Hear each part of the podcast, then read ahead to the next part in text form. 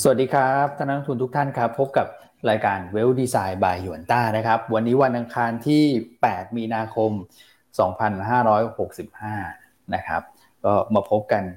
เช่นเคยนะครับ กับรายการวิเคราะห์ด้านการลงทุนที่ดีที่สุดในประเทศไทยนะครับ ก็เมื่อวานเนี่ยนะอาจจะสร้างความบันป่วนกันอยู่เหมือนกันนะครับสำหรับทิศทางตลาดหุ้นไทยซึ่ง ภาพเนี่ยดูจะดุนแรงเหมือนกันนะสำหรับการพักตัวลงมานะครับ คือปกติเนี่ยเวลาที่ผมแอบลางงานไปเนี่ย จะเป็นช่วงเวลาที่ตลาดหุ้นเนี่ยมันจะปรับตัวเพิ่มขึ้นนะนะครับ แล้วพี่ยันก็จะบอกว่าเออหยุดไปเลยนะครับ หุ้นจะได้ขึ้นปรากฏว่าโอ้รอบนี้นี่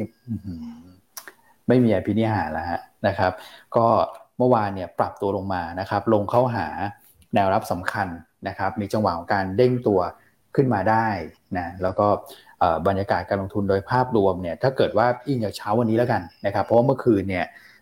ทั้งตลาดหุ้นสหรัฐตลาดหุ้นยุโรปยังถูกกดดันค่อนข้างเยอะนะแต่ว่าเช้านี้เนี่ยในแง่ของเอเชียยังลงอยู่นะแต่ว่าอัตราเร่งการปรับลงเนี่ยเริ่มชะลอนะครับเดี๋ยววันนี้มาลุ้นกันนะฮะว่าจะมีจังหวะของการฟื้นตัวขึ้นมาได้หรือเปล่านะครับแล้วฟื้นขึ้นมาแล้วเราจะทำอย่างไร แล้วมี indicator อะไรนะที่เราจะต้องมอนิเตอร์ต่อเนื่องหลังจากนี้ นะครับเพราะเข้าใจว่าสถานการณ์ก็คงจะพลิกไปพลิกมาเรื่อยๆนะครับแต่ว่ามีจุดสังเกตอันหนึ่งที่ทำให้เรามีความหวังนะครับกับวันพฤหัสที่จะถึงนี้นะฮะอ่าโอเค เดี๋ยวมาคุยกับพี่อั้นนะครับ แล้วก็วันนี้เป็นคุณแม็กนะครับเข้ามานะฮะก็สวัสดีนะครับพี่อั้นครับครับ สวัสดีคุณแม็กซ์คุณอ้วนนะครับ ช่วงนี้เราก็จะมีการเวียนเนอะ เวียนกันเป็นเป็นช่วงเวียนนักกลยุทธ์นะฮะมาผัดกันออกรายการช่วงเช้า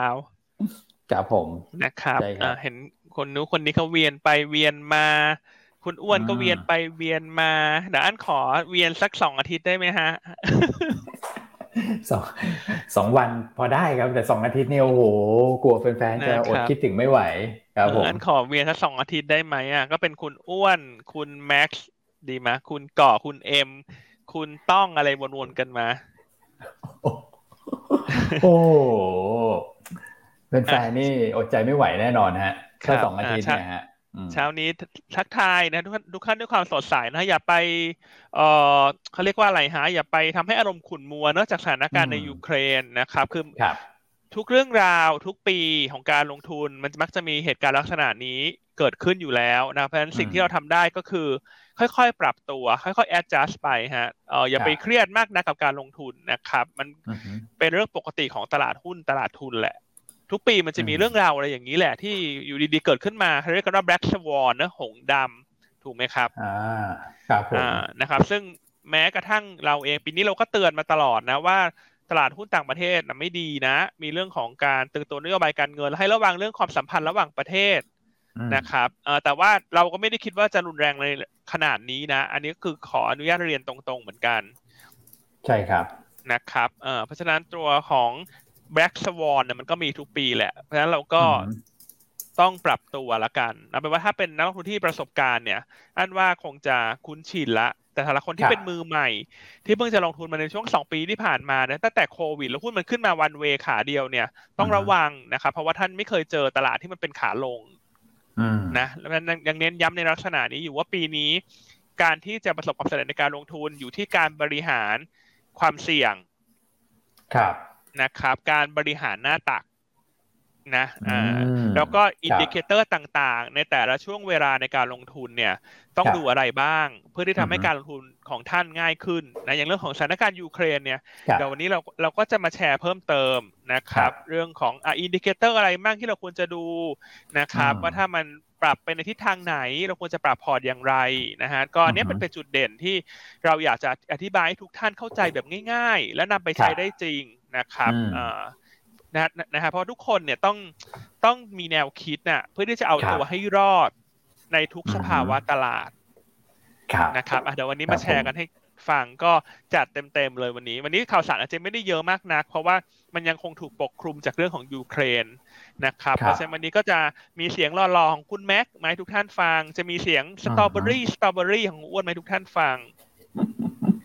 จ้าครับผมส่วนเช้านี้ขออนุญาต survey แฟนคลับนะฮะ ถ้าอั้นจะขอหมุนเวียนไปบ้างสักสองสัปดาห์ได้ไหมฮะ ถ้าได้ก็ขอเลขหนึ่ง ถ้าไม่ได้ขอเลขเก้านะฮะ เข้ามาอ่ารบกวนอ่านคอมเมนต์คุณพลนิดหนึ่งนะฮะ ไม่ได้ครับขาดพี่อันไปไร้สีสันนะฮะสองอาทิตย์เองคุณ นี่ สองอาทิตย์พี่สองอาทิตย์นี่โอ้โหนะฮะอ่าสองอาทิตย์กลับมาเนี่ยเสียเก้าอี้ไม่เหลือแล้วคุณ ช่วงหัวเรียวหัวต่อด้วยเนี่ยสองอาทิตย์เนี่ย อืมอะโอเคนะก็สวัสดีทุกท่านเนอะนะฮะแล้วก็คุณก่อด้วยนะคุณก่อก็ยังรับชมรายการนะมีสวัสดีทักทายเข้ามาใช่นะครับอะวันนี้ก็มีเรื่องอีกเรื่องหนึ่งที่อยากจะมาเล่าให้ฟังนะแต่แบบยังพูดเยอะไม่ได้อะคุณแต่แบบว่าอุบๆไว้ก่อน แต่เดี๋ยว ใบ้ๆแล้วกันนะฮะเราก็เนอะมีเรื่องที่มันมีความปีติยินดีและและทุกท่านมีส่วนเกี่ยวข้องด้วยนะ เดี๋ยวเราจะแบบใบ้ๆนิดนึงแล้วกันเนอะอย่างน้อยมันก็เป็นเรื่องราวเรื่องราวหนึ่งที่ช่วยทุกท่านมีความอิ่มเอมใจเนอะภายใต้ตอนนี้ข่าวทั้งในและต่างประเทศก็มีแต่เรื่องที่มันฟังแล้วมันเครียด ใช่ครับผมครับ โอเคอะคุณแม็กคุณแม็กบอกว่าพี่อั้นทำไมพูดเยอะจังเช้านี้ ผมมารออยู่เนี่ยไม่ได้พูดเลยอะคุณแม็กเชิญนะเชิญ สวัสดีครับ พี่วอนพี่อั้นครับครับผมสวัสดีนักลงทุนทุกท่านด้วยนะครับฮะคือถ้าตลาดช่วงนี้นะครับย่านตลาดตลาดเป็นแบบนี้ถ้าพี่อันหายไปสองอาทิตย์นี่ผมว่านักทุนคงเงียบเหงาน่าดูนะครับโอ้นะไม่ได้เลยนี่นี่โอ้โหดู เสียงแบบแซ่ซองฮะเป็นเอกฉันนะครับ คือ ผมว่าถ้าเกิดมาขนาดนี้นะเดี๋ยวว่าแต่สองวันเลยสองหายไปสองชั่วโมงเนี่ยนะฮะเทเลแกรมเงียบอย่างเมื่อวานเนี่ยเทเลแกรมเงียบมาแบบวันศุกร์ตอนนั้นวันจันทร์เนี่ยค่อนข้างเงียบนะตามตามบรรยากาศการลงทุนด้วยแล้วก็ไม่อยากให้แบบนักลงทุนไปเพิ่มโพซิชันมากขึ้นไปอีกเนี่ยโอ้ทุกคนก็จะแบบคิดถึงนะโอ้คิดถึงแล้วโอ้ทำไมเงียบจังอะไรอย่างเงี้ยนะฮะอืมครับผมอะคุณพี่สุธินีแชร์เข้ามาว่าคุณอั้นนำร่องไปแล้วหมดสิทธิ์ค่ะ เอาหรอ อันหยุดไปแล้วหรอไปตอนไหนฮะอันยังไม่ได้หยุดเลยพี่สุธินีเขาย้อนไปตั้งแต่ช่วงปลายปีที่แล้วอะคุณพี่ปลายปีที่แล้วไม่นับเลยครูปลายปีที่แล้วนี่อันเหลือเวลาพักร้อนอย่างอย่างน้อยคือยี่สิบวันนะจริงใช่เพิ่งหยุดเพิ่งหยุดอาทิตย์ปีใหม่ทั้งแผนกเหลือกันเยอะมากเลยเออปีนี้ยังไม่ได้หยุดเลยพี่สุธินีอืมนะพี่สุธินีใส่ความมันอย่างนี้นะต้องไปเจอกันที่ศาลครับพี่ เดี๋ยวเดี๋ยวเดี๋ยวขออภัยล้อเล่นขออภัยช่วงนี้ศาลมีหลายเรื่องแล้ว อืมครับผม อ๋อไม่ได้ไม่ได้เลยนะอะแต่ว่าคือพี่อาจจะมีหยุดหยุดบ้างอยู่อะไรอย่างเงี้ยนะครับเป็นการชาร์จแบตเป็นเรื่องปกตินะครับ แต่ว่าช่วงนี้ก็ยังอยู่ทุกท่านนี่แหละให้กำลังใจกันนะ ให้กำลังใจกันนะฮะอืมโอเคครับวันนี้ตลาดขึ้นลมโดยรวมมันว่าเป็นไซด์เวย์แหละสาเหตุที่มีที่เป็นไซด์เวย์เนี่ยแล้วขึ้นลมสงบเพราะอย่างน้อยมันมีธงหนึ่งธงทุกที่ถูกปักขึ้นมาละอืม นะครับคือคือวันพฤหัสเนอะวันพฤหัสเนี่ยมันมีธงปักขึ้นมาละเพราะฉะนั้นคนที่อยากขายก็จะไม่ได้อยากขายเยอะแล้ววันนี้ คนที่อยากซื้อก็อาจจะแบบอะเดี๋ยวฉันรอจับจังหวะหาจังหวะซื้อ แต่ข้อดีคนที่อยากขายจะไม่ได้อยากขายหนักแล้ว เพราะมันมีธงปักขึ้นมา ในวันพฤหัส อ่า ส่วนธงจะเป็นอะไร เดี๋ยวมาเฉลยกัน อะคุณอ้วนคุณเฉลยทำไมหน้าจอเนี่ยคุณแม็กคุณแม็กจัดการหน่อยเฉลยไปเรียบร้อยแล้วครับอ้วนแหมพี่พี่เฉลยไปตั้งแต่ เช้ามืดแล้วเทเลแกรมเนี่ยเอออะเฉลยสิคุณแม็กคุณแม็กเฉลยหน่อย ครับ ก็ต้องติดตามการเจรจานะครับ อันนี้ก็ถือว่าเป็นการเจรจาครั้งที่สี่แต่ว่าเป็นครั้งแรกที่เป็นทางการนะครับ เพราะว่าเป็นการเจรจาระหว่างระดับรัฐมนตรีต่างประเทศนะครับ ของสองประเทศก็คือยูเครนกับรัสเซียเนี่ยที่จะเกิดขึ้นในประเทศตุรกีใช่ไหมครับ อืมครับผม อืมในวันพฤหัสนี้นะครับอันนี้ก็เป็นประเด็นหลักๆเลยนะครับ ที่ตลาดรอคอยมานะครับ ครับผมอ่าโอเค นี่นี่ผมยังไม่เห็นเลขหนึ่งเลยนะครับ แล้วมีนักทุนกดโกรธมาด้วยนะครับบอกว่าเก้าไม่ให้พี่อั้นไปนะครับ เออนะฮะวันนั้นลงทุนนี่ใจลายเนาะมีแต่เลขเก้าทั้งนั้นเลยคุณฮะอันนี้คือ เราก็ไม่มีความเห็นนะฮะ ผมกับคุณแม็กไม่มีความเห็นนะพี่อั้นชัดเจนฮะนะครับอ่าโอเคนะฮะเอาเป็นว่าอะไรอยู่กันไปอีกพักหนึ่งแล้วกันเนาะจริงๆไม่ได้มีแผนหรอกแต่ว่าท่านที่กดเก้าเก้าเก้าเข้ามาเนี่ยสำรวจตรวจสอบตัวท่านสักเล็กน้อยนะครับเป็นลูกค้าหยวนต้าหรือยังเป็นลูกค้าหยวนต้าหรือยังแล้วก็เปิดบัญชีแล้วเทรดหรือยังเนาะนะฮะยังไงขอกำลังใจด้วยนะ ขอกำลังใจด้วยนะเนี่ยจริงๆที่หลอกให้กดเลขเก้าเนี่ย จะได้สอบถามไปเป็นรายคนรายบุคคลเลยว่าเลขเก้านี่แสดงว่าฟังเราอย่างต่อเนื่องเนอะแล้วเป็นลูกค้าเราหรือยังคะ ทุกท่านครับผม โอเค โอเคครับ อ่าอะไปนะฮะโอ้โหก้าวยังไหลมาต่อเนื่องนะครับโอเค เดี๋ยวเราไปดูภาพตลาดที่เกิดขึ้นก่อนแล้วกันนะครับ ผมว่าหลายท่านอาจจะ เอ่อก็คงทราบมันดีอยู่แล้วแหละนะแต่ว่ามาดูเรื่องของฟันโฟเรื่องของทิศทางตลาดหุ้นต่างประเทศนิดนึงแล้วกันนะสั้น ๆนะครับอะคุณแม็กครับผมก็เมื่อวานนะครับตลาดก็อย่างที่ทราบกันดีอยู่แล้วปิดลบไป 2.69%นะครับหรือว่าลงไป 45 จุดนะครับพี่วอนครับแต่ฟันโฟเนี่ยนะครับก็เป็นรายย่อยรับอีกแล้วนะครับทั้งสถาบันนะครับ ทั้งฝั่งของโบรกเกอร์นะครับบอลแล้วก็ฝั่งของ ต่างชาติเนี่ยก็ยังขายต่างชาตินี่ยังขายต่อเนื่องเป็นวันที่สามใช่ไหมครับพี่อั้นอืมใช่ครับนะครับ แต่ว่าก็ยังดีนะครับผมว่าอันนี้ก็เริ่มแบบอาจจะ soft ลงมาหน่อยแล้วสองพันกว่าล้านนะครับ อืมครับผมครับโอเค ส่วนของ fund flow ต่างชาตินะครับ ที่เข้ามาเข้าออกทาง EM เนี่ยก็เห็นได้ชัดเลยนะครับ มีแค่อินโดประเทศเดียวนะครับพี่อั้นที่เอ่อเป็น net buy นะครับ เนื่องจากเขามีตัวของถ่านหินเยอะ นะครับก็ตัวราคาถ่านหินเนี่ยก็ยังปรับตัวขึ้นในระดับสูงอยู่นะครับ ส่วนไทยเราเนี่ยก็ลบไปสักประมาณเจ็ดสิบล้านดอลนะครับครับอ่าครับผมอ่าส่วนฟิวเจอร์นะครับ ต่างชาติก็ยัง short ต่อนะครับ ก็ลบไปที่สองหมื่นหกเอ่อสองหมื่นเจ็ดพันหกร้อยสัญญาครับวันนี้ก็ต่อเนื่องเลย เป็นเซติเมนต์ที่อาจจะโดนผลกระทบของฝั่งยูเครนด้วยนะครับ แล้วก็ตามที่พี่อั้น เรียนนักทุนไปในสัปดาห์เออในช่วงต้นสัปดาห์นะครับเรื่องของตัวเงินเฟ้อของเราด้วยที่มันสูงกว่าคาดนะครับครับอันนี้ก็ต้องลุ้นกันนะครับว่าสถานการณ์ถ้ามันเริ่มดีขึ้นแล้วเนี่ย เราจะเห็นโฟล์ต่างชาติเนี่ยกลับมาใหม่นะครับอืมคือเมื่อวานที่พี่อั้นบอกก็คือว่าต่างชาติอาจจะไม่ได้คิดล่วงหน้าเหมือนกันว่าเงินเฟ้อบ้านเรา มันจะตัวเลขมันจะขึ้นแรงขนาดนั้นนะนะครับมาอยู่ที่ประมาณโดดไปเลยนะครับพี่วนโดดขึ้นมาเลย อืมเพราะฉะนั้นเนี่ย คือเงินเฟ้อเนี่ยหรือว่าตัวเลข GDP อะโดยภาพรวมมันอยู่ในพวกโมเดลอยู่แล้ว ในการทำ asset location นะครับพอเงื่อนไขมันเปลี่ยนแปลงไปนะครับมันก็จะทำให้น้ำหนักนะในการลงทุนเนี่ยมันเปลี่ยนนิดนึงนะครับมันก็เลยต้องมีการปรับสถานะปรับสมดุลกันเป็นเรื่องปกตินะฮะแต่ในฝั่งของอินโดเนี่ยก็คือโฟลที่เข้าเนี่ยเข้าจากปัจจัยเฉพาะตัวจริงๆนะครับฐานหินทั้งเหมืองแร่อะไรเนี่ยโอ้มาลุมมาตุ้มอยู่ที่บ้านเขาเยอะนะมันก็เลย เข้าไปแบบเทรดดิ้งกันในกลุ่มพวกนั้นโฟก็เลยดูไหลเข้าเยอะนะครับ แต่ว่าบ้านเราเนี่ยต้องบอกว่าพอมีเครื่องไม้เครื่องมือเยอะเนี่ยนะฮะพี่อั้นคุณแม็กก็เลยทำให้มันมีแรงกดดันเพิ่มเติมนะครับ จากการปิดสถานะพวกอนุพันธ์ต่างๆด้วยนะนะครับ หรือว่าการถูก call margin ถูก force margin เพราะว่าหุ้นใหญ่ๆ บางตัวนะอย่างเมื่อวานเนี่ยนะครับเราเห็นพวกอย่างโรงไฟฟ้าอย่างบิ๊กริมอย่างเงี้ยลง 8% 9%เนี่ยนะครับผมคิดว่า ก็คนที่ใช้อนุพันธ์ในการลงทุนอาจจะต้องมีเรื่องของการลดสถานะลงมานะมันก็เลยเป็นตัวเร่งนิดนึงนะครับแต่เมื่อวานเนี่ยวอลลุ่มมาเท่าไหร่ เมื่อวานแสนกับแสนสามนะวอลลุ่มนี่พีคเยอะมากนานแน่นเลยครับพี่วันนะครับครับแต่เราสังเกตได้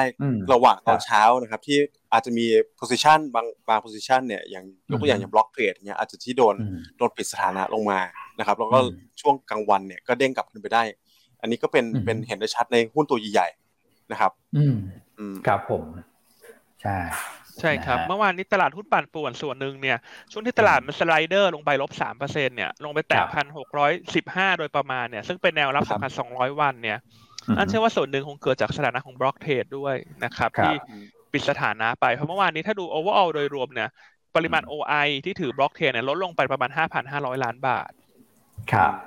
นะครับถือว่าค่อนข้างเยอะนะกับการลดปริมาณลงในวันเดียวนะซึ่งสินค้าเหล่านี้เนี่ยเลเวลเลตเยอะใช่ไหมครับ ใช่ครับครับผม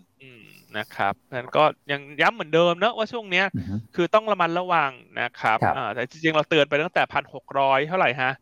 เจ็ดสิบแล้วถูกไหมฮะตอนนั้นยังไม่ลงมาเลยที่เราบอกว่าเออ block trade ก็เบาๆนะคุณคุณคุณคุณระวังนิดนึง เพราะถ้าเป็นเกิดการกลับขาเนี่ยความเสียหายจะเยอะนะครับเพราะฉะนั้นก็ก็หวังว่าแฟนคลับรายการเราก็น่าจะบาดเจ็บน้อยหน่อยละกันนะถ้ามีการลดน้ำหนักไปแล้วก่อนหน้าครับผมนะครับอะส่วนเลเวลตรงนี้เนี่ยพันหกร้อยสิบห้าถึงพันหกร้อยยี่สิบจุดมันเป็นแนวสำคัญเส้นสองร้อยวันนะครับ อืมนะครับอันอันไม่ได้คิดว่าดาวไซด์มันจะลึกนะ ถ้าสถานการณ์โดยรวมมันดีขึ้นนะครับแต่ว่าตอนนี้จุดที่เป็นความเสี่ยงข้อเดียวคือมันยังประเมินลำบากนะครับ มันยังประเมินลำบาก แต่ว่าข้อดีคือมันลงมาลึกละตลาดลงมาหกสิบจุดแล้วโดยประมาณนะก็ภาวนากันเนอะอาจจะเป็นจังหวะดีๆ ในการตั้งหลักตั้งตั้งลำถ้ามันมีข่าวที่เป็นเชิงบวกเข้ามาบ้างเนี่ยนะครับสำหรับการฟื้นตัวในรอบนี้ ครับผมนะครับครับผมโอเค ไปกันต่อฮะ คุณแม็กซ์ครับครับ โอเค ก็มาในฝั่งของตัว SBL นะครับ ก็ตัวท็อป วอลลุ่มเนี่ยจะเป็นตัวของ PTT EP หรือว่าสอบขีด R นะครับ แล้วก็ AOT ขีด R ปตทเนี่ยนะครับอาจจะเป็นตัวของพลังงานที่ปรับตัวขึ้นมาค่อนข้างเยอะนะครับอาจจะมีวอลุ่ม SBL เข้ามาบ้างนะครับ SCC ขีด R นะครับ KBank ขีด R ปตทขีด R นะครับ บ้านปู KBank บีกริมขีด R แล้วก็ AOT นะครับครับผม short sell ก็เพิ่มขึ้นด้วยนะครับ volume รวมเนี่ยเพิ่มขึ้นจากเมื่อวานนี้ นะครับจากวันก่อนหน้าเนี่ยนะครับก็เพิ่มขึ้นมาอยู่ที่หนึ่งหมื่นสามพันล้านแล้วนะครับอืมครับก็ยังถ้าเกิดว่าดูเป็น ratio เนี่ยก็ยังเกาะอยู่ประมาณสักสิบเปอร์เซ็นเนี่ยของมูลค่าการซื้อขายนะครับก็ถือว่าช่วงนี้ประมาณสักสิบเปอร์เซ็นถ้าเกิดว่าคนที่มอนิเตอร์ตัวของ SBL มานะฮะถ้าเกิดมูลค่าการซื้อขายแตะสิบเปอร์เซ็นต์ก็ถือว่าอยู่ในระดับค่อนข้างพีคแล้วสำหรับเรื่องของการช็อตนะฮะในช่วงนี้ครับผม ครับ NVIDIA NVIDIA ก็ขายบ้างครับ โอเค ก็คือเดี๋ยวผมสรุปเป็น net buy ก่อนแล้วกันนะครับ ตัว net buy ที่เป็น top volume เนี่ย ก็จะมีของตัว CPO นะครับโอสุสภา IVL บ้านปู่ SCTP นะครับ SCTP อาจจะเห็นแรงซื้อเข้ามาบ้างนะครับ เพราะว่าตอนเนี้ยลงไปลึกนะฐานลงไปค่อนข้างใช่ค่อนข้างลึกนะครับครับผมส่วน net sale ก็จะเป็นของ AOT ปตทสพนะครับปตทนี่ก็เป็น ในภาพคล้ายๆกับตัว SBL เลยนะครับ SCC Tesco นะครับพี่วันครับผมอืมอันนี้ก็ขายสุทธิต่อเนื่องเป็นวันที่สองแล้วนะครับ ตัว NVIDIA ครับผมนะฮะอืมครับนะฮะส่วนคำถามที่มีเข้ามานะครับ รบกวนเป็นคำถามเกี่ยวกับเรื่องของการลงทุนนะฮะเพราะว่าคุณคุณธนัญญดานะฮะโอ้โห ถามมาดุดันมากนะครับเออพี่แม็กมีแฟนหรือยังนะครับ อันนี้ inbox inbox เลยฮะถ้าถามเมื่อกี้คือ inbox หาคุณแม็กโดยตรงเลยอันว่าก็ถามผิดนะ คุณส้มถามว่าอะไรเนี่ยเขาต้องถามว่าคุณแม็กมีแฟนกี่คนแล้วในสต็อกตอนนี้ไม่ใช่ครับคือคุณถามว่ามีแฟนหรือยังนี่มันผิดแล้วนะคุณ เพราะว่าหล่อระดับเทพอย่างเงี้ย คือต้องถามว่ามีแฟนกี่คนพี่อันเดี๋ยวกัน ผมรักอยู่ใจเดียวครับเดี๋ยวกันครับพี่อันขออภัยขออภัยแซวเล่นแซวเล่นจากจากไม่คิดนี่เริ่มคิดแล้วนะฮะเออโอเคนะฮะอ่ามีคำผมไม่กล้ามาออกรายการนี้น่ากลัวมากโอ้โหรายการนี้คือแบบว่าเขาเรียกรายรายการอะไรนี่ฮะอ่าฮะรายการคุณมดดำนี่ก็อะไรนะแฉอะไรนะแฉแฉรายการใช่ไหมแฉใช่ไหมแฉเออแฉของเราอะไรดีของเราเฉาะดีไหม รายการเฉาะเฉาะเลยเลยครับ นี่เดี๋ยวแขกรับเชิญไม่กล้าเข้านะ รายการเรา อืมงั้นว่าคนเขาอยากโดนเฉาะเดี๋ยวคุณ ท่านผู้ฟังนี่ก็อยากโดนเฉาะคุณไม่งั้นเขาไม่เข้ามากันเยอะแยะขนาดนี้หรอกคุณ เข้ามาละวันหนึ่งอะไรช่วงไลฟ์สามสี่พันคน ทั้งวันดูเป็นหมื่นหมื่นคนคุณนั่นอะใครชอบมั่งฮะโดนเราเฉาะเนี่ย อันนี้ขอใช้ศัพท์ใหม่คำว่าเฉาะกดเลขหนึ่งเข้ามานะฮะฟังแล้วมันสนุกมันมีสีสัน การลงทุนไม่ใช่เรื่องยาก ขอเลขหนึ่งดูดูแรงมากนะนะฮะเราไม่ใช่รายการแฉนะเรารายการชอบนะอะตลาดหุ้นทั่วโลกเดี๋ยวเมื่อวานนี้สำรวจตรวจสอบกันหน่อยคุณแม็กคุณอ้วน ครับผมโรปสหรัฐเป็นยังไงฮะ แนวโน้มเมื่อคืนนี้มันมีประเทศไหนสีเขียวบ้างไหมคุณ ที่คุณไปสำรวจตรวจสอบมาเนี่ย โอ้โห ดูจากตารางนี่คือแดงทั้งแผงนะครับย่านครับนะครับ แต่ว่าคือเราก็ อย่างที่เราประเมินไว้ก่อนหน้าแหละคืออย่างฝั่งของ US เนี่ยมันก็น่าจะลงแรงกว่าบ้านเรานะครับ แต่บ้านเราอาจจะเป็นอาจจะแข็งมาก่อนหน้านี้ด้วยนะครับ ฝั่งเอเชียก็เลยปรับตัวลดลงไปสักประมาณสองถึงสี่เปอร์เซ็นเมื่อวานนี้นะครับ อืมครับ เอ๊ะเมื่อสักครู่คุณแม็กบอกอะไรแดงอะไรนะแดงทั้งแผงเลยครับ แดงทั้งแผงใช่ไหมอุ้ยตายแล้ว ชอบคำนี้จังเลยอะคำว่าทั้งแผงเนี่ยคุณ อ่าทุกท่านเคยได้ยินไหมฮะคำว่าเหมาหมดทั้งแผงเนี่ย เหมาหมดทั้งแผง กวาดหมดทั้งแผงนะอ่าครับผม เล่าให้ฟังประมาณนี้ก่อน ใช่ไหมฮะเหมาทั้งแผงกวาดทั้งแผง ยกแผง ยกแผงไปเลยตรงนี้คำนี้ฟังแล้วชอบมาก ๆ เลยนะคุณแม่คุณอ้วนครับผม ครับ นะครับ แต่ยังพูดเยอะไม่ได้ แต่แต่พูดทีเดียวแต่ใบทีเดียวเดี๋ยวใบทีเดียวอะ โอเคอะคุณไปดูแผงสีแดงคุณต่อสิว่าวันนี้เมื่อวานนี้เกิดอะไรแฟนคลับเราอาจจะพอเดาได้ไหมครับพี่ฮันถ้าเป็นแฟนคลับเรามาสักพักหนึ่งปีสองปีเนี่ยเพราะว่าต้องเดาได้บ้างนะครับนะฮะคนที่ตาม Facebook พี่อันอยู่น่าจะพอเดาได้อยู่นะ เมื่อวานเนี่ยนะฮะเรื่องยกแผงเรื่องอะไรพวกเนี้ยนะครับอะเดี๋ยวมาดูนะว่าพี่อันจะหลุดหรือเปล่านะ วันนี้ เดี๋ยวไปดูแดงยกแผงก่อน คือตลาดหุ้นยุโรปเนี่ยตอนแรกลงหนักกว่านี้นะ เมื่อวานเนี่ยช่วงบ่ายผมเอ่อกลับเข้ามาดูก็ลงอะไรจะขนาดนั้นนะสามเปอร์เซ็นแต่เหมือนว่าลดช่วงลบลงมา แต่ว่าตลาดหุ้นสหรัฐตอนแรกก็ลบเปิดลบไม่เยอะนะ คุณแม็กเปิดลบไม่เยอะแล้วทำให้เรามีความหวังด้วยเออครับปรากฏว่าอ้าวปิดเทลงไปอีกสามเปอร์เซ็นโดยเฉลี่ย อืมครับผมมันเกิดอะไรขึ้น ครับ ก็ผมว่าหลักๆเลยครับพี่อ้วนที่สหรัฐปรับตัวลดลงไปเยอะเนี่ย นะครับ ก็มาจากเรื่องของแซงชั่นนี่แหละพลังงานนะครับแต่ว่าคือฝั่งสหรัฐเนี่ยผมว่าตอนเนี้ยคือทางออกเขาอะมันหาค่อนข้างยากนิดนึงนะครับเนื่องจากปัจจัยหลักเนี่ยมันเป็นเรื่องของเงินเฟ้อใช่ไหมครับครับอ่าที่ทางทางเฟดเขาพยายามควบคุมอยู่ด้วยเนี่ยนะครับพอถ้าแซงชั่นน้ำน้ำมันไปอีกเนี่ยเงินเฟ้อก็ขึ้นอีกถูกไหมครับครับอ่าแล้วเขาก็ผมว่าคือตอนนี้ขึ้นดอกการขึ้นดอกเบี้ยเนี่ยมันอาจจะไม่ได้ช่วยมากแล้วนะครับ การทำ QT เนี่ย ก็ไม่รู้ว่ามันจะไปส่งผลกระทบต่อเศรษฐกิจด้วยหรือเปล่า อืมออครับผมนะครับ อืม อันนี้ผมว่าก็เป็นเป็นเป็นเหตุผลหนึ่งด้วยนะครับ ที่ทำทำให้ US เนี่ยปรับตัวลงแรงกว่าเพื่อนนะครับ ครับ ครับ อืมโอเคอะแต่ในฝั่งยุโรปก็ตอนแรกก็ลงไปเยอะนะ แล้วพอมีประเด็นว่าจะมีการเจรจากันรอบที่สี่ใช่ไหมที่เราเกิดในรายช่วงต้นรายการไป ก็เลยทำให้ลดช่วงลบลงมาบ้างนะแต่ฝั่งสหรัฐก็ยังอย่างที่คุณแม็กบอกแหละนะครับคือแรงกดดันด้านเงินเฟ้อสูงอยู่แล้วพอมาเจอเรื่องนี้เนี่ยการแก้ไขปัญหามันจะยิ่งยากไปกันใหญ่นะครับส่วนฝั่งฝั่งเอเชียก็ลงไปเนี่ยถ้าเกิดว่าดู MSCI เอเชียนะครับ XJ8 ก็ประมาณสักสามเปอร์เซ็นต์นะครับ อืม commodity ก็ยังเป็นโทนเดิมๆนะพี่อัน นี่ส่วนใหญ่ก็ยังขึ้นอยู่นะครับ เพราะว่าเรื่องวิกฤตในยูเครนเนี่ยยังกดดันอยู่แต่ว่าสิ่งที่น่าสังเกตคือครับเอ่อน้ำมันเนี่ยก็ไม่ได้ปิดที่จุดสูงสุดของวันถูกไหมฮะ คือปิดบวกสักประมาณสามสี่เปอร์เซ็นแต่ระหว่างชั่วโมงการซื้อขายขึ้นไปบวกสิบเปอร์เซ็นต์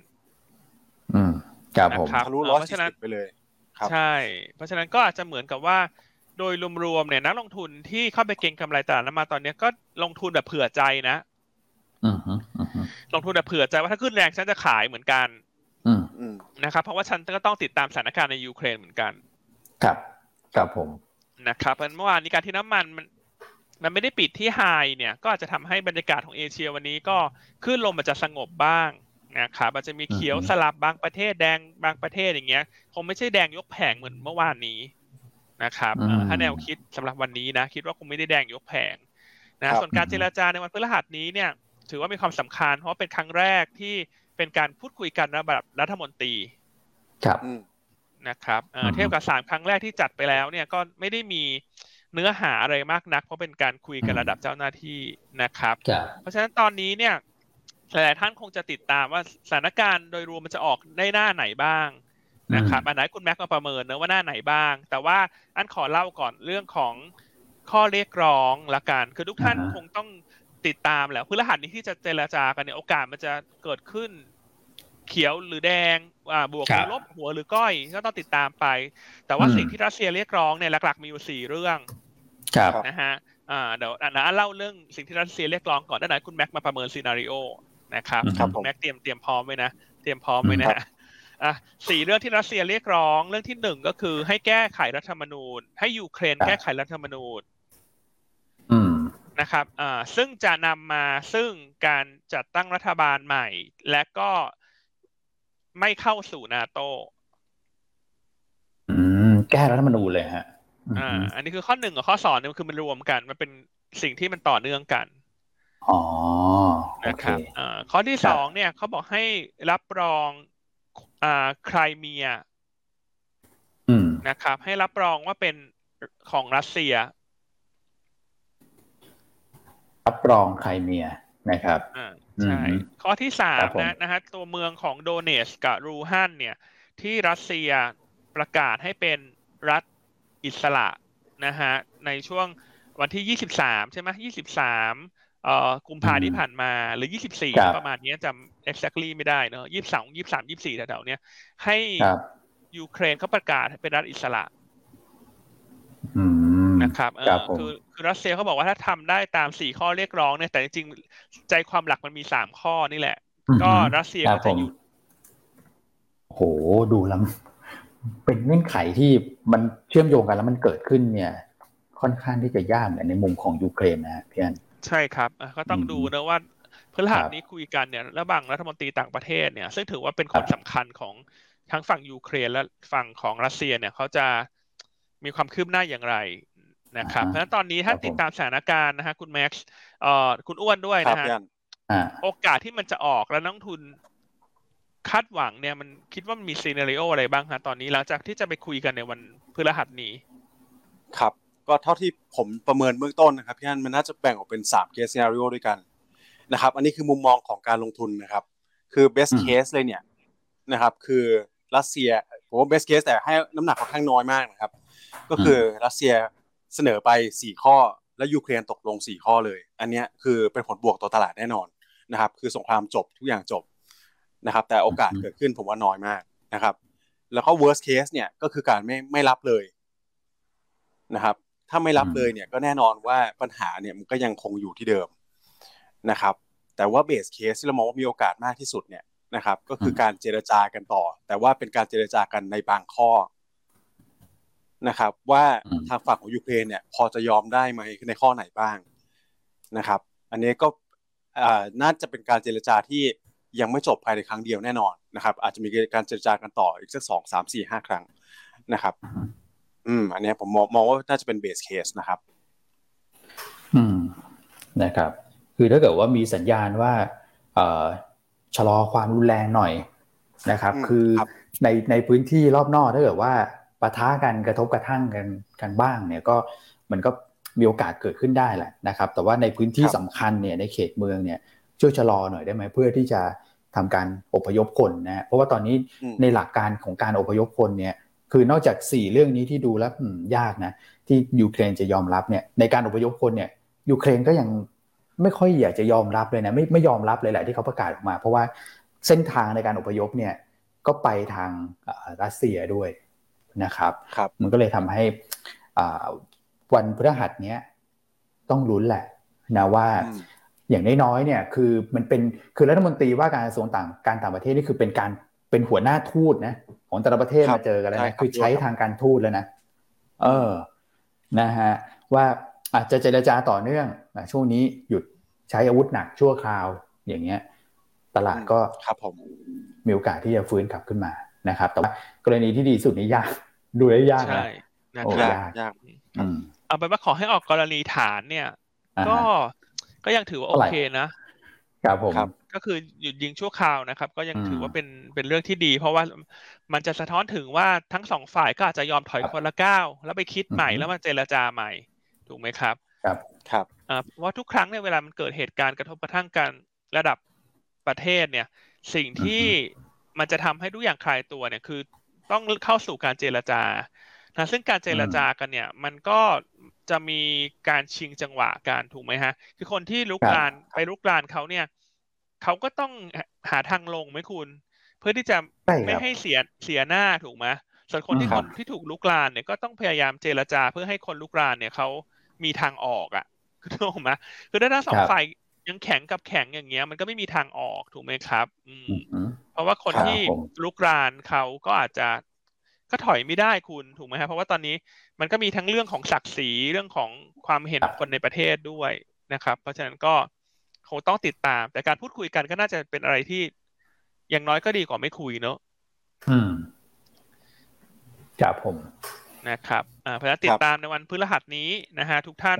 วงจนปฏิทินไม่มีที่วงแล้วคุณ ไม่มีแล้วฮะวันพฤหัสเต็มแล้วฮะพฤหัสนี้มีสามเรื่องเต็มๆนะฮะทุกท่าน ประชุม ECB นะครับเรื่องของเงินเฟ้อสหรัฐที่จะรายงานช่วงสองทุ่มครึ่งตามเวลาประเทศไทย แล้วก็เรื่องของการเจรจาระหว่างรัสเซียยูเครนครับครับนะฮะเออก็ถ้าดูอย่างนี้สามเรื่องเนี่ย ให้น้ำหนักความสำคัญยังไงดีฮะ คุณคุณอ้วนคุณแม็กโอ้ต้องรัสเซียยูเครนดับหนึ่งอ่ารัสเซียยูเครนต้องมาเบอร์แหละเบอร์หนึ่งเลย อืมครับ แต่ผมแล้วผมว่า ECB ECB ไหม ECB ตอนแรกดูเหมือนว่าจะน้ำหนักจะน้อยนะ แต่ปรากฏว่าพอมีเรื่องเนี้ยแล้วมันใกล้ฝั่งยุโรปเนี่ย ECB อาจจะต้องดูท่าทีเขาละ ถูกไหมฮะ ใช่ครับด้วน อืม ครับ ส่วนส่วนส่วนเรื่องของเงินเฟ้อสหรัฐเนี่ยนะครับ คือผมว่ารายงานเดือนกุมภาเนี่ยมันไม่มีผลต่อ การที่เขาตัดสินใจเดือนมีนาอยู่แล้วนะครับ แล้วกว่าจะไปประชุมกันอีกทีเนี่ย FOMC ใช่ ก็เป็นเดือนของพฤษภาใช่ไหมครับ เพราะฉะนั้นเนี่ยมันก็ยังมีเวลาให้เขาตัดสินใจได้ก็ตามสถานการณ์ด้วยนะครับทั้งยูเครนแล้วก็ทางฝั่งเงินเฟ้อของประเทศเขาเองด้วยนะฮะครับครับ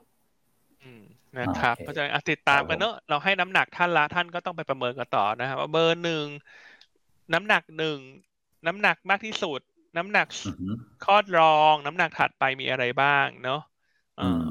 ช่วงนี้ก็จะชอบเป็นพิเศษนะคำว่ายืนหนึ่ง ที่หนึ่งโดดเด่นที่สุดอะไรอย่างเงี้ย ยกแผง เหมาแผง นี่คนดูเริ่มจะหมั่นไส้ว่าแล้วว่าใช่ถ้าพูดขนาดนี้ก็คือบอกมาเลยดีกว่าเออคุณบอกมาเลยเถอะเออยืนหนึ่งอะไรอย่างเงี้ยคุณอะจะต้องมือลาบอะโอเค เรามาที่เคล็ดลับดีกว่า วันนี้มีเคล็ดลับการลงทุนมาแนะนำเหมือนกันเหมือนเดิมนะครับ ว่าตอนนี้เนี่ย indicator อะไรบ้างที่เราต้องติดตามนะเพื่อที่จะดูว่าสถานการณ์ในยูเครนมันเริ่มดีขึ้นหรือมันแย่ลง ถูกไหมครับ อืม เชื่อว่าหลาย ๆ ท่านคงจะ พอจะทราบอยู่แล้วล่ะว่า indicator มีอะไรบ้างนะฮะแต่ว่าเราก็มาเน้นย้ำบ่อย ๆ นะฮะย้ำบ่อย ๆ เพื่อให้ท่านนำไปใช้งานได้จริง อันที่หนึ่งช่วงเนี้ยคือถ้าจะดูว่าสถานการณ์มันดีขึ้นไหมนอกจากข่าวสารต่าง ๆ เนอะเจรจาวันไหน มีการประกาศอะไรบ้าง indicator ที่สำคัญที่สุดคือ indicator ที่สะท้อนถึง fund flow หรือเม็ดเงิน เพราะว่าข่าวสารมันหลอกกันได้ แต่สิ่งที่หลอกไม่ได้คือเม็ดเงินใช่ครับครับนะครับ อ่า มีสี่เรื่องที่ต้องติดตามยังเหมือนเดิม น้ำมันทองคำที่ทุกท่านน่าจะทราบกันละ ถ้าน้ำมันยังขึ้นทองคำยังขึ้นไปในทิศทางเดียวกัน ขึ้นเป็นลักษณะเอ่อคู่ขนานกันก็เป็นลบถูกไหมครับอ่าน้ำมันขึ้นทองขึ้นไม่ดีถูกไหมครับค่าเงินรูเบิลถ้าค่าเงินรูเบิลเทียบกับดอลลาร์ยังอ่อน อันนั้นคือไม่ดี นะครับเอ่อซึ่งค่าเงินรูเบิลเนี่ยเมื่อคืนอ่อนค่าลงอีก 15%เทียบกับ US ดอลลาร์นะฮะ แล้วก็ตั้งแต่อ่ารัสเซียเคลื่อนเข้าไปในยูเครนนะตั้งแต่วันที่ 24 มีนาตอนนี้ค่าเงินอ่อนค่ามาแล้ว 70%นะครับถ้าค่าเงินรูเบิลยังอ่อนก็คือสะท้อนว่าไม่ดี ส่วนข้อสุดท้ายคือ bond yield bond yield ตอนเนี้ยถ้าขึ้นถือว่าดี ถ้าลงคือไม่ดี คำว่า bond yield ขึ้นคือราคาพันธบัตรลง ราคาพันธบัตรลง นั่นหมายความว่า safe haven เริ่มเห็นการหมุนออกมาของเม็ดเงินครับนะครับเพราะฉะนั้นทุกท่านอยากจะให้นำไปประยุกต์ใช้ ส่วนบอลยิวเนี่ยถ้าถามว่าอะไรฉันต้องดูอะไร เพราะว่าสหรัฐยังไม่เคลื่อนไหวเท่าไหร่ ช่วงที่ยุโรปเปิดก็ดูบอลยิวยุโรปสิฮะนึกออกไหมฮะ คือเราไม่จำเป็นต้องไปดูบอลยิวสหรัฐ เพราะบอลยิวสหรัฐเนี่ยมันไม่ มัน มันไม่ได้ไหวติงถูกไหมครับ ใช่ครับไม่ได้เคลื่อนไหวสักเท่าไหร่ แต่ว่าบอลยูยุโรปสิคุณก็ไปดูบอลยูยุโรป ดูเยอรมัน ดูเอ่อฝรั่งเศสก็ได้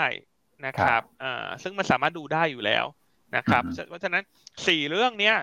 ต้องติดตามโดยเฉพาะอย่างยิ่งเมื่อตลาดยุโรปเปิดในช่วงบ่ายนะครับอืมคือถ้ามันเคลื่อนไหวในทิศทางที่มันส่งสัญญาณว่าสถานการณ์ดีขึ้นเนี่ยอันว่าเราก็สามารถเข้าไปเทรดได้ เพราะว่าหุ้นมันลงมาลึกอะเนอะนึกออกมาแต่แต่ทั้งนี้ทั้งนั้นทุกอย่างมันเป็นการเทรดหมดนะ อ่ายังแนะนำว่าอย่าไปมั่นใจอะไรร้อยเปอร์เซ็นเพราะตื่นขึ้นมาสถานการณ์พลิกผันได้ตลอด คือช่วงนี้ถ้าท่านอ่าเห็นหุ้นลงมาแรงๆ แล้วท่านเข้าไปเก็บเนี่ย เพราะท่านคิดว่าจะรีบาวนะฮะก็เมื่อวานเนี่ยมีคนโทรมาปรึกษาอ่าหลายคนว่าซื้อไหมตรงนี้ก็บอกก็เส้นสองร้อยวันมันก็มีเด้งบ้างแต่ถามว่าถ้าโดยส่วนตัวจะแนะนำว่าซื้อสุดตัวไหมเนี่ย ไม่ได้แนะนำลักษณะนั้น เพราะว่าสมมติว่าถ้าพี่ซื้อณตอนเนี้ยวันรุ่งขึ้นมีข่าวดีพอดี อันนั้นต้องถือว่าท่านดวงดี อืมครับอ่าหรือว่าถ้าอันแนะนำก็คืออันดวงดีนึกออกมาดวงดีนะแต่ไม่ได้เก่ง เพราะว่าจริงๆ ตอนแนะนำเราก็ยังไม่รู้ว่าทางออกปัญหามันจะออกมาอย่างไร ถูกไหมครับ เพราะฉะนั้นตอนนี้ในแง่ของพอร์ตรวมเนี่ย อันเชื่อว่าสุดสุดท้ายเนี่ยมันต้องรอเห็นทางออกบ้างก่อนเนอะอันถึงจะกล้าแนะนำไม่เข้าไปซื้อแบบเต็มเม็ดเต็มหน่วย แต่ณตรงเนี้ย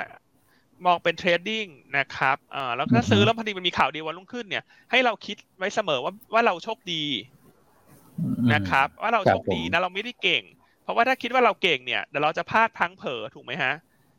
ไปมั่นใจเกินไป แต่สมมติถ้าซื้อแล้ววันรุ่งขึ้น มันมีข่าวร้ายออกมาแล้วหุ้นลง ให้คิดเหมือนกันว่าโชคร้าย อืมอ่าแต่ไม่ได้หมายความว่าท่านไม่เก่ง ถูกไหม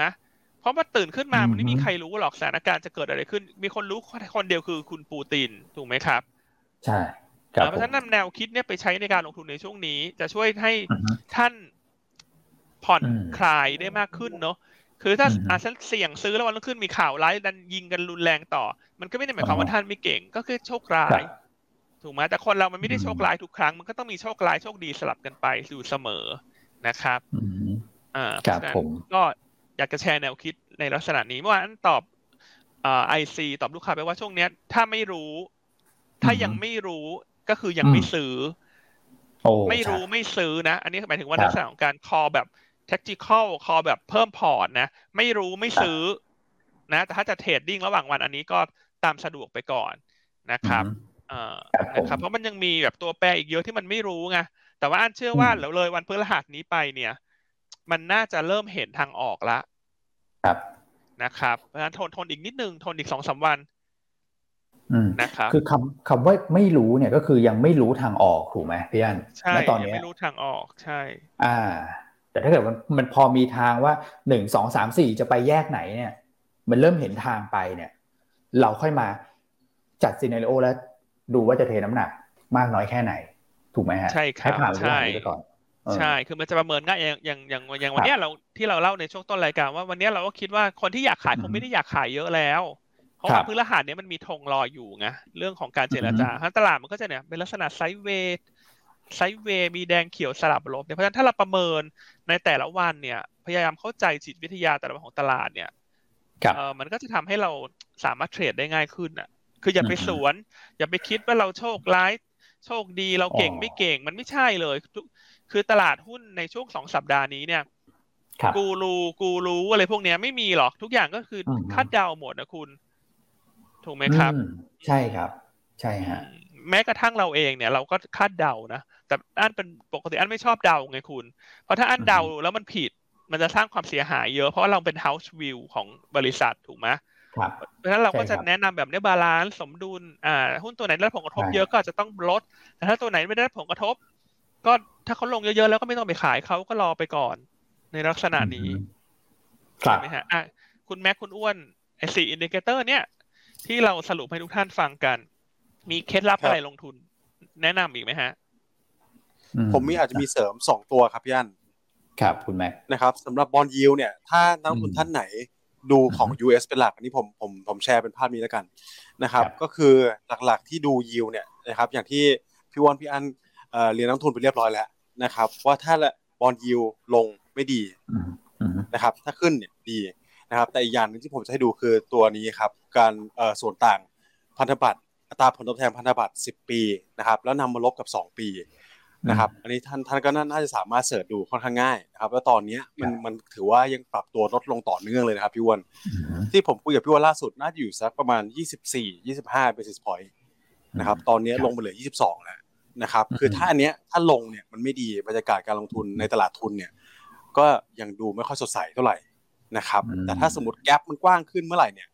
นะครับ อันนี้ก็คือเป็นสัญญาณที่ผมว่าเริ่มเริ่มกลับตัวมาค่อนข้างดีแล้วนะครับ เพราะดูจากกราฟที่พี่วอนเปิดโชว์อยู่เนี่ยนะครับ คือเห็นชัดเจนว่าเทรนเนี่ยมันเป็นขาลงนะครับ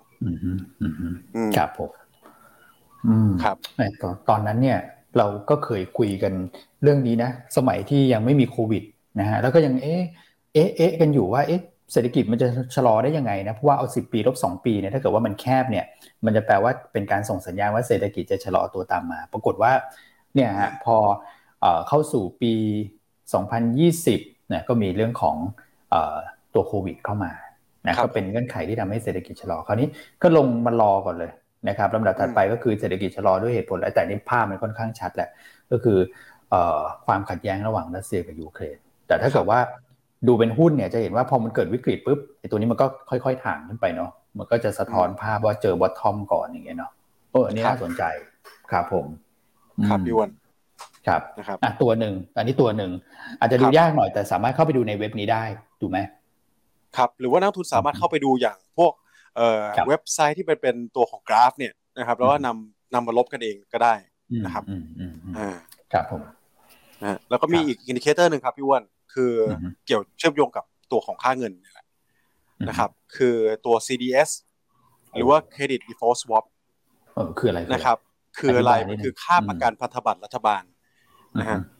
อันนี้เป็นดัชนีที่บ่งบอกเลยว่าอะพันธบัตรรัฐบาลรัสเซียเนี่ยครับมีโอกาสที่จะ default หรือผิดนัดชำระเนี่ยมากน้อยขนาดไหนนะครับโอ้โหคือที่ผมมาแชร์น่าจะสักประมาณอาทิตย์ที่แล้วเนี่ยมันอยู่อยู่สักประมาณ500กว่าจุดอยู่เลยครับพี่อ้วนอ๋อตอนนี้ชูดมาสองเกือบสามพันแล้ว นะครับอืมตีความว่ายังไงนะครับ ถ้ายิ่งสูงยิ่งไม่ดีนะครับอันเนี้ยอืมนะครับครับคือผมตอนเนี้ยถ้าระดับสามพันจุดเนี่ยนะครับ หมายความว่ารัสเซียเนี่ยมีโอกาสผิดนัดชำระหนี้สูงถึงแปดสิบเปอร์เซ็นตนะครับ ในเลเวลนี้อืมนะครับครับ เพราะฉะนั้นอันเนี้ยก็เป็นอีก indicator หนึ่งนะครับ ที่มันอืมจะเชื่อมโยงกันทั้งหมดเลยนะครับไม่ว่าถ้าอืมสมมติรัสเซีย default เนี่ยจะไปกระทบใครบ้าง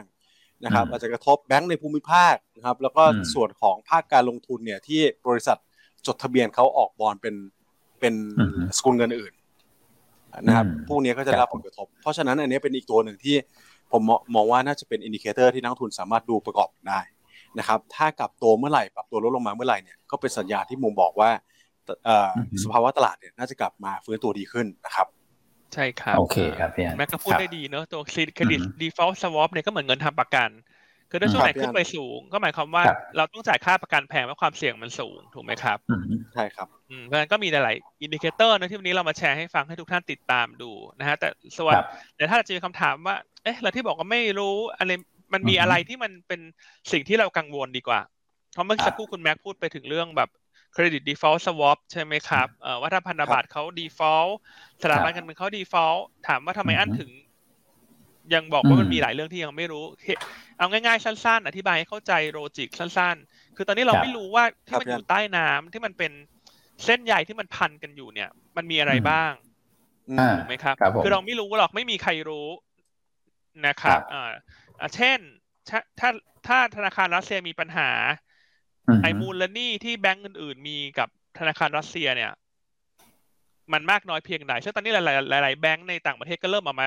ชี้แจงตัวเลขแล้วว่าฉันมีเท่านั้นเท่านี้สองหมื่นสามหมื่นล้านเหรียญยูโรถูกไหมอืมแต่อันนี้มันคือครับสิ่งที่เป็นความเสี่ยงถูกไหมครับ แล้วถ้าครับแบงก์ที่มีปัญหากับแบงก์รัสเซีย ถ้าถ้ามีปัญหาต่อแล้วมันก็มีคู่ค้าคนอื่นเพราะทุกอย่างมันเป็นมันเป็นลูกชิงลูกโซ่คุณนึกออกไหมฮะ อันนี้ในอันนี้ในระดับของสถาบันการเงินครับ นะครับอืมอันครับที่สองเนี่ย คุณต้องดูเรื่องของกิจกรรมทางการค้าด้วย เพราะว่าครับหลาย ๆ บริษัทขนาดใหญ่เนี่ยเขาก็มีธุรกรรมการค้ากับรัสเซีย โดยเฉพาะอย่างยิ่งธุรกิจในยุโรปเนอะเอาเป็นว่าอะไรอืมเอาง่าย ๆ นะ เช่นอะไรฮะพวกอะข้าวแล้วกันข้าวสาลีแป้งสาลีครัถูกบไหมฮะเอ่อสินค้าพวกอะไรฮะ น้ำมัน แก๊สธรรมชาติโลเอ่อหะปุ๋ยปุ๋ยโลหะอืมอย่างเงี้ยคุณ สิ่งที่เราไม่รู้คือไอ้กิจกรรมการเงินที่มันคงค้างที่มันยังไม่ได้ settle กันเนี่ย หลังจากครับค่าเงินรูเบิลมันอ่อนปวกเปียกกลายเป็นขนมชั้นไปแล้วเนี่ย กลายเป็นอือฮึขนมเปียกปูนไปแล้วเนี่ย ผลอืมเสียหายมันอยู่เท่าไหร่ครับถูกไหมครับเอ่อแล้วอือฮึค่าเงินเอ่อค่าเงินรูเบิลเนอะที่อ่อนค่าเนี่ยเสียหายแล้ว น้ำมันที่ขึ้นมาเร็วๆเนี่ย คุณจำกันได้ไหมตอนที่น้ำมันลงไปติดลบเนี่ยมันมีบริษัทครับน้ำมันที่ทำ trading ก็เจ๊งนะอืมที่อยู่ที่สิงคโปร์อะจำได้ไหมาหัวหลงหรืออะไรถ้าจำไม่ผิด เพใช่ราะว่าใช่เขาเล่นฮะผิดทางไงคุณ ครับครับเพราะฉะนั้นเวลาน้ำมันขึ้นแรงขนาดเนี้ย คุณอย่าคิดว่าทุกคนได้นะ มันก็มีคนเสียนะอืมถูกครัไหบมฮะผมมันก็อาจจะมีใครอืมไปเก็งกำไรผิดทาง ไปช็อตหรือไปอะไรเพราะช่วงนี้เราเห็นได้ใช่ไหมช่วงนี้มัน cover ช็อตกันหนักมากครับถูกไหมคใช่รับครับ ซึ่งถ้ามันมีเอ่อผลิตภัณฑ์พวก derivative พวกอะไรพวกเนี้ยที่เออกมาขายให้ลูกค้าที่เป็นเวลของแต่ละแบงก์ในยุโรปเนี่ย มันก็ครับประเมินไม่ได้อืมว่ามันสร้างความครับเสียหายขนาดไหน เพราะฉะนั้น ตรงนี้อันเลยเน้นย้ำนะว่า ถ้าน้ำมันยังขึ้นต่อสถานการณ์ยังตึงเครียดน่ะไอสิ่งที่มันไม่รู้ ถ้ามันสร้างความเสียหาย แล้วมันเอ่อควบคุมไม่ได้เนี่ย มันจะเป็นผลกระทบที่ประเมินไม่ได้ละกันอืมครับผมนะครับเอ่อเพราะฉะนั้นอยากจะให้ทุกคนมองลูปให้มันกว้างกว่าเดิมเนาะอย่าไปมองแค่ว่ามันไม่มีอะไร ไอ้ที่มันไม่มีอะไรเนี่ยคือมันมีอะไร แต่เราไม่รู้ถูกไหมครับ เอาแค่สิ่งที่อันประเมินแบบ เบสิกนะ เพราะเราก็ไม่ได้แบบมีความเชี่ยวชาญ แต่เอาแค่เนี้ย ถ้ามันเกิดขึ้นเนี่ยหนึ่งสองสามเนี่ย ผลกระทบที่เป็น chain reaction เนี่ย มันจะมากมากเพียงไหนถูกไหมครับครับตอนนี้ต้องภาวนาแหละให้เอ่อการเจรจามีความคืบหน้า น้ำมันให้มันลง น้ำมันลงทุกอย่างลงเนี่ย สิ่งที่เรากังวลมันก็จะลดลง ครับนะครับ อืมครับผมอ่า ชัดเจนนะฮะอันนี้ชัดเจนเลยฮะนะครับนะเมื่อสักครู่พูดถึงเรื่องพันธบัตรใช่ไหมพูดถึงเรื่องหุ้นกู้นะอ่าสำหรับคนที่รับความเสี่ยงได้น้อยเนี่ย เราก็มีทางเลือกให้ท่านอยู่แล้วในการลงทุนนะครับเอ่อก็คือสามารถซื้อหุ้นกู้กับหยวนต้าได้นะครับ ซึ่งตอนนี้เราอยู่ระหว่างเปิดจองซื้อหุ้นกู้ของบริษัทไมโครลิสซิ่งนะครับไมโครลิสซิ่งเนี่ย ตอนนี้ขายดีมากต้องบอกว่าพรึบเดียวเมื่อวานนี้เต็มไปละ นะฮะในสำหรับชุดอายุสองปี ดอกเบี้ยห้าจุดสี่ศูนย์เปอร์เซ็นตนะฮะแต่ว่าอายุสามปีเนี่ยยังเหลืออยู่เล็กน้อย เล็กน้อยมากๆนะฮะดอกเบี้ยห้าจุดหกห้าเปอร์เซ็นอายุสามปีนะเอ่อเรตติ้งคือ double B บวกนะคะความเสี่ยงระดับเจ็ด ความเสี่ยงระดับเจ็ดนำเสนอขายให้กับลูกค้า high net worth เท่านั้นเป็นลักษณะสถาบันกับ high net worth เพราะฉะนั้นถ้าใครที่สามารถจองซื้อได้เนี่ยแล้วเป็นแฟนคลับหุ้นกู้หยวนต้าเนี่ยถ้าจองสองปีเมื่อวานเนี่ยเต็มไปละเป็น waiting list ถ้าเปลี่ยนใจจะมาเอาสามปี ให้รีบแจ้ง IC โดยด่วนเช้านี้ครับยิวเท่าไหร่นะครับสามปียิวห้าจุดหกห้าเปอร์เซ็นต์ ห้าจุดหกห้าใช่ double B ฮะคุณอ้วนไม่ใช่ triple B double B double B นะ โอเค double B บวกสองตัวนะฮะความเสี่ยงระดับเจ็ดนะคุณอ้วนฝากเขียนความเสี่ยงด้วยฮะ เราต้องชี้แจงให้ครบความเสี่ยงระดับเจ็ดนะครับใช่ความเสี่ยงระดับเจ็ดเพราะฉะนั้นถ้าท่านสนใจโทรศัพท์หา IC ได้เลย และสำหรับคนที่ยังไม่ได้เป็นลูกค้า สามารถซื้อหุ้นกู้ได้เหมือนกันนะครับ ง่ายมากโทรศัพท์หาแผนก fixed income หาจะโทรหาพี่อิสหรือว่าน้องภูมิก็ได้ ท่านอื่นๆก็ได้นะแสดงเจตจำนงขอจองไว้ก่อน นะชำระเงินหุ้นกู้ชุดนี้เนี่ยจะเกิดในช่วงปลายเดือนเมษาอืมโอ้ยังมีเวลาให้ชำระครับครับ ใช่แต่ว่าต้องจองไว้ก่อนเพราะมันจะหมดแล้วนะครับอันนี้คือเหลือน้อยมากๆแล้วนะฮะอืมครับเพราะฉะนั้นจะเห็นได้ว่าท่านเป็นลูกค้าหยวนต้าท่านฟังรายการหยวนต้า ท่านเรียนรู้การลงทุนไปกับเราเนี่ยเรานำเสนอ product ที่ครบนะฮะที่ครบเครื่องเลย อย่าง digital asset เนี่ยเราก็มีให้ท่านอ่านแล้วทุกวันอังคาร วันนี้มีฉบับใหม่ของคุณแชมป์อย่าลืมไปติดตามอ่านกัน อืมครับครับนะครับ โอเคเนี่ยถ้านั้นการลงทุนในปีนี้เนี่ย อย่าลงทุนในหุ้นอย่างเดียว ต้องกระจายกระจายหน่อยนะครับ เพราะว่าตลาดมันไม่ใช่ขาขึ้นนะแล้วก็พูดหลายทีแล้วเนอะว่ามันไม่ใช่ขาขึ้นนะฮะอันนี้เดี๋ยวจบเรื่องยูเครน มันก็มีเรื่อง QT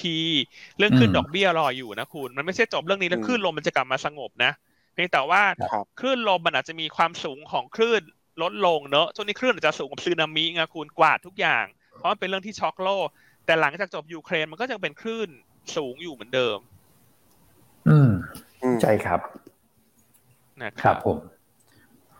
โอเคอะครับครับประมาณนี้นะฮะ ครับผมอะมาดูที่ คือ comment เนี่ยหลายท่านก็ชื่นชมเข้ามานะครับ ทั้งคุณแม็กอธิบายได้ชัดเจนนะครับ แล้วก็พี่อั้นเนี่ยสุดยอดมากเลยนะกำหนดกลยุทธ์ได้แบบ คืออยู่บนความจริงอะนะครับ แล้วก็ทำให้ทุกท่านเนี่ย มีกำลังใจในการลงทุนวันนี้นะครับคราวนี้ใช่ครับ อืมครับพี่อั้นครับผมคุณอ้วนว่าไงให้คุณอ้วนให้กำลังใจมาคืออาจจะบอกว่าการลงทุนมันไม่ได้วัดผลแค่วันเดียวคุณใช่แค่นั้นเอง มันไม่ได้วันเดียวมันไม่ได้คำว่าท่านผิดวันนี้ท่านจะผิดตลอดไปเนาะครับ ท่านถูกวันนี้ก็ไม่ท่านจะถูกตลอดไปถูกไหมฮะ ใช่ ใช่ครับ ครับ อืมครับผม โอเคฮะ ก็มาเราก็ใช้เวลามาพอสมควรคือ คือสิ่งที่ผมจะเสริมเนี่ยไม่มีอะไรเลย เพราะว่าพี่อั้นกับคุณคุณแม็กเนี่ยเต็มที่จัดเต็มหมดแล้วนะครับ แล้วก็เน้นย้ำอีกทีว่าคือเมื่อวานเนี่ยอย่างเพียงผมหยุดนะเหมือนไม่ได้หยุด เหมือนกันนะเพราะว่าเออดูตลาดแล้วก็หลายท่านก็โทรมาสอบถามเนี่ยนะครับเราก็จะบอกผมก็จะบอกไปบอกว่าคือมันไม่จำเป็นต้องลงทุนทุกวันหรอกนะครับเอาให้แบบลงทุนแล้วสบายใจอะนะครับถามว่าเราลงทุนไปซื้อหุ้นกลับมาแล้วเรายังรู้สึกเป็นกังวลไหมนะครับถ้าเกิดว่ายังเป็นกังวลอรอก่อนนะบางทีมันการหาจุดบอททอมนะหรือว่าการที่จะแบบโอ้จะเทรดกันทุกวันเนี่ยผมว่ามันเราอาจจะต้องปรับนะ เรื่องของพฤติกรรมการลงทุนปรับเรื่องของ mindset นิดนึงนะครับเพื่อเน้นเรื่องของการบริหารความเสี่ยงเป็นหลักสำหรับปีนี้นะครับ แต่มาดูบรรยากาศการลงทุนเช้าวันนี้นะฮะก็อืมนะก็ใช้ได้นะฮะคือตลาดที่ลงเนี่ยก็เข้าใจแหละนะมาเลเซียฟิลิปปินส์เขาก็เขาก็ลงไปนะแต่ว่าฝั่งเอเชียเหนือลงไม่เยอะนะครับ เราเห็นฮ่องกงพลิกมาบวก อินโดก็เขาก็บวกด้วยใจเฉพาะตัวของเขา วันนี้ดูขึ้นลมขึ้นลมดูจะ ไม่ค่อยสูงนะพี่อันขึ้นไม่ค่อยสูงใช่ฮะวันนี้ก็คงจะเขียวสลับแดงแหละอย่างนี้แล้วกันวันนี้เขียวสลับแดงเนาะก็จะพอหาค่ากับข้าวกันได้บ้างนะวันเนี้ยถูกไหมฮะแล้วเส้นสองร้อยวันคงเป็นแนวรับสำคัญไปละ ก็ขอให้ไม่หลุดนะ ขอให้ไม่หลุดตลาดจะได้ตั้งทรง rebound ขึ้นไปบ้าง ก็จะมอง rebound สักพันหกร้อยห้าสิบจุดนะกลายเป็นแนวต้านจิตวิทยาไปละ คงจะยังไม่ได้ผ่านง่าย จนกว่าจะมีข่าวดีจากยูเครน นะครับแต่ว่าการที่ลงมาลึกเนี่ยจะเข้าไปเล่นรีบาวก็ดูจะน่าสนใจกว่าที่ระดับพันหกร้อยเจ็ดสิบถูกไหมฮะคราวนี้มันลงมาลึกละอืมกับผม ใช่ครับโอเคเนาะเพราะฉะนั้นก็ติดตามอสภาพตลาดวันนี้ ถ้าฉะนั้นเบ็ดเสร็จแล้วประเมินยังไงฮะ วันนี้ คุณคุณอ้วนละกันอ่าคุณอ่าคุณแม็กก็ได้ คุณแม็กคุณแม็กให้คุณแม็กประเมินหน่อยคือเบื้องต้นนี่ประเมินก็น่าจะแกว่งตัวนะครับ อยู่ในกรอบที่ค่อนข้างแคบนะครับพี่อันบวกลบสิบจุดเนี่ยไม่น่าเกินนี้นะครับครับเพราะมัวเราลงมาค่อนข้างแรงแล้วนะครับ วันนี้ก็อาจจะมีปิดลบสลับบวกได้ภายในวันนะครับ ใช่ครับอ่าส่วนคนที่อ่ามีช็อตโน้ตไปแล้วที่ท่านเคยแนะนำเมื่อสองวันก่อนเนอะไอ้หุ้นวงในวงนอกเนี่ยอย่าลืมทำกันบ้านเผื่อไว้เนอะว่าสถานการณ์ตรงนี้ควรจะวงในหรือวงนอก โดยยิงกับราคาน้ำมัน ถูกไหมฮะเพราะน้ำมันมันกระทบ sector ไหน ถ้าน้ำมันมันคลายตัว sector นั้นมันก็จะกลับขึ้นมา เพราะฉะนั้นอย่าลืมทำการบ้านกันไว้นะฮะครับโอเคเนาะอะส่วนหุ้นแนะนำวันนี้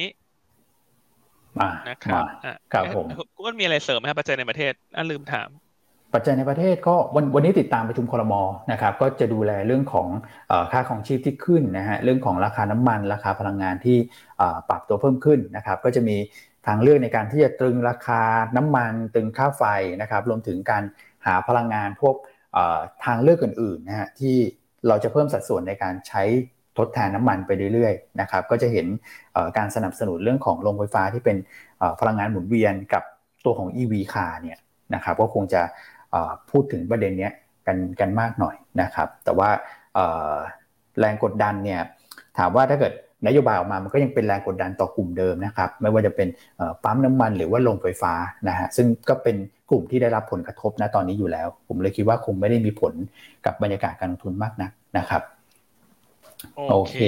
ครับผมครับอะส่วนหุ้นแนะนำวันนี้เราเลือกเป็นตัวตัวนะช่วงนี้เราจะเราไม่ได้เน้นเป็น sector อะเป็นลักษณะนี้มาหลายวันแล้ว เพราะว่าการเลือกเป็น sector มันดูแล้วจะลำบาก เพราะว่าการที่น้ำมันขึ้นเนี่ย sector ที่ได้รับผลกระทบเชิงบวกมันมีนิดเดียวที่เมื่อวานนี้เล่าให้ฟังอย่างละเอียดแล้วนะครับดังนั้นก็ช่วงวันนี้เราจะแนะนำแบบเลือกขึ้นมาเป็นชิ้นๆมากกว่า เป็นลักษณะของ cherry pick นะครับเลือกว่าหุ้นตัวไหนอะน้ำมันขึ้นก็ไม่ได้รับผลกระทบ แต่ถ้าตลาด rebound มันก็จะ rebound ได้ตามทิศทางตลาดนะฮะตัวแรกก็เลือกตัว BAM นะฮะตัว BAM นะ B A M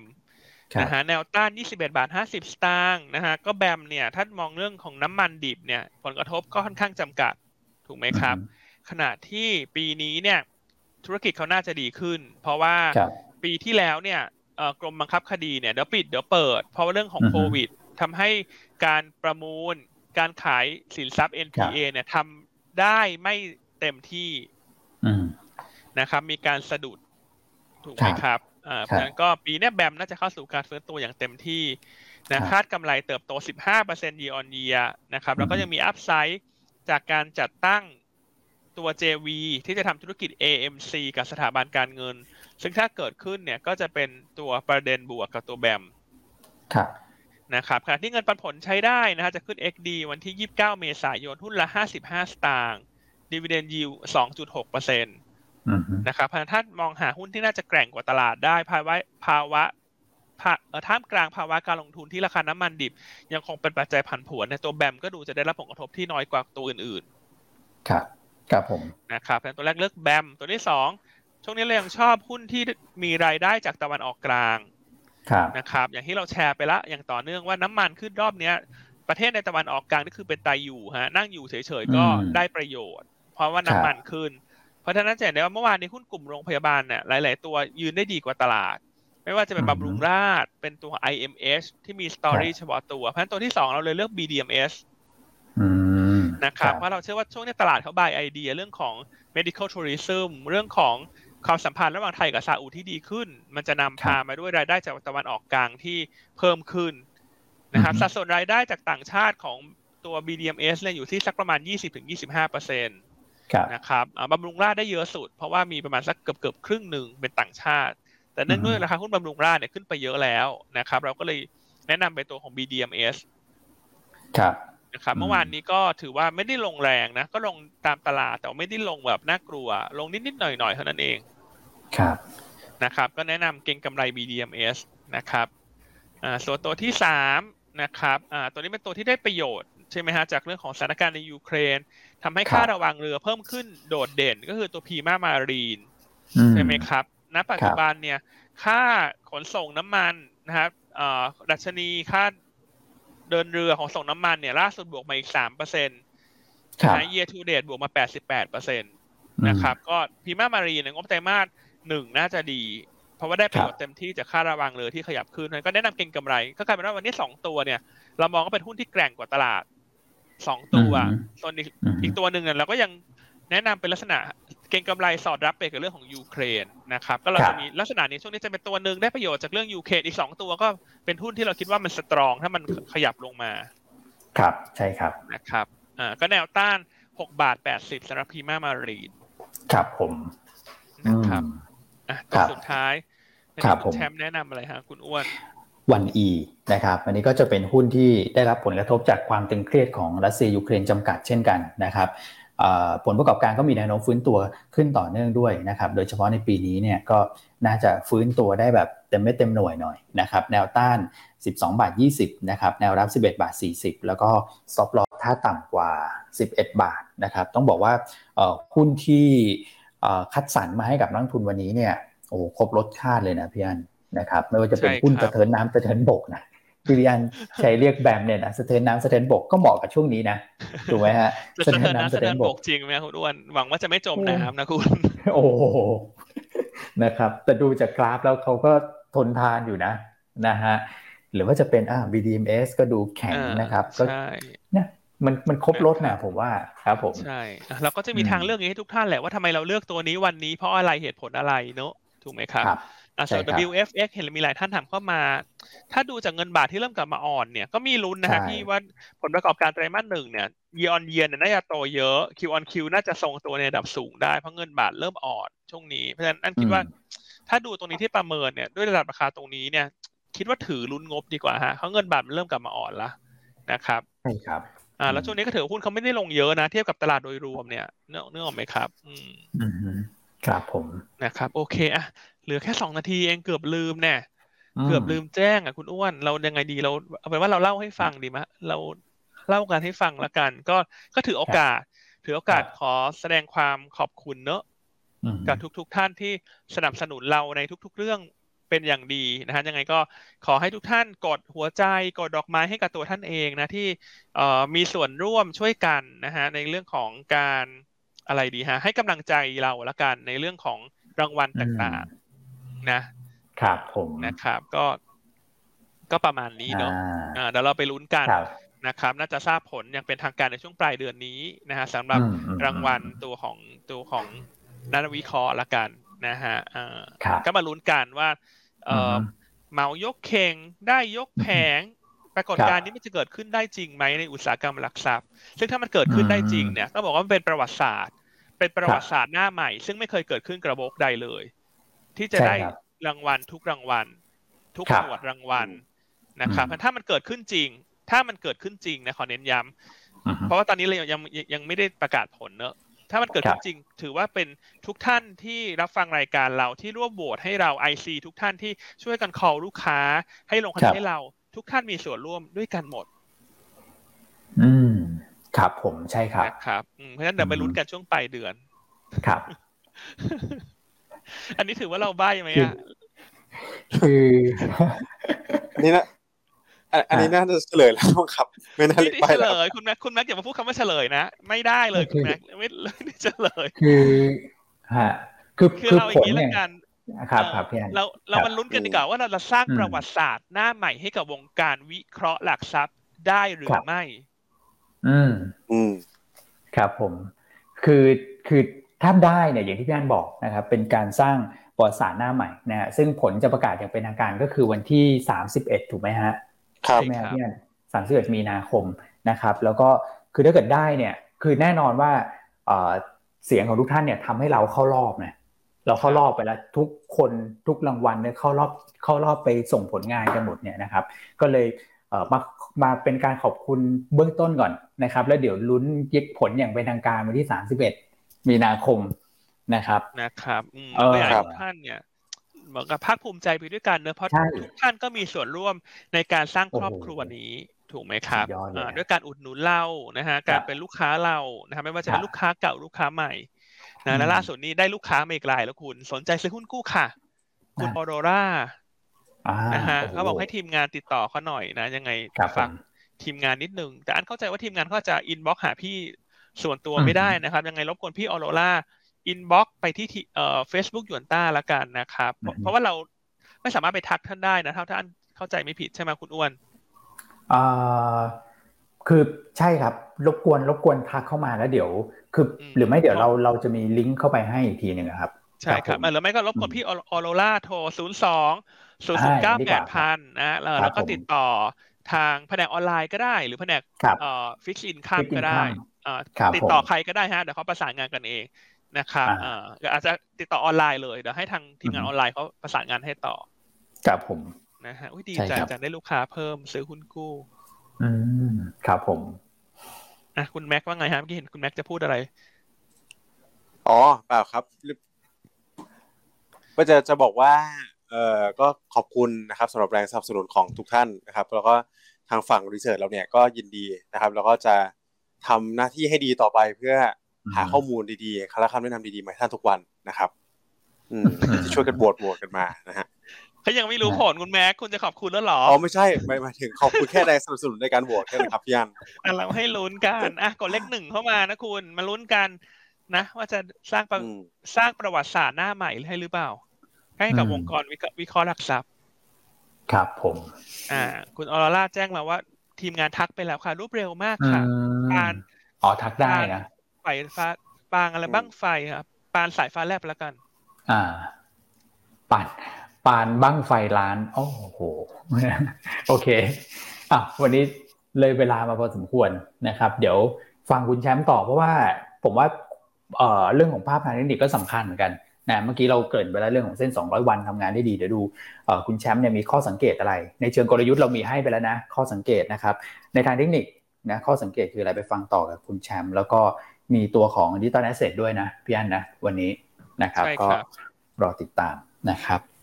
โอเคครับ ต้องลาไปแล้วนะฮะใช่ครับพบกันใหม่พรุ่งนี้นะฮะยังไงก็ติดตามกันนะวันพฤหัสนะครับ เรื่องของยูเครนรัสเซียนะครับ สวัสดีครับ สวัสดีครับ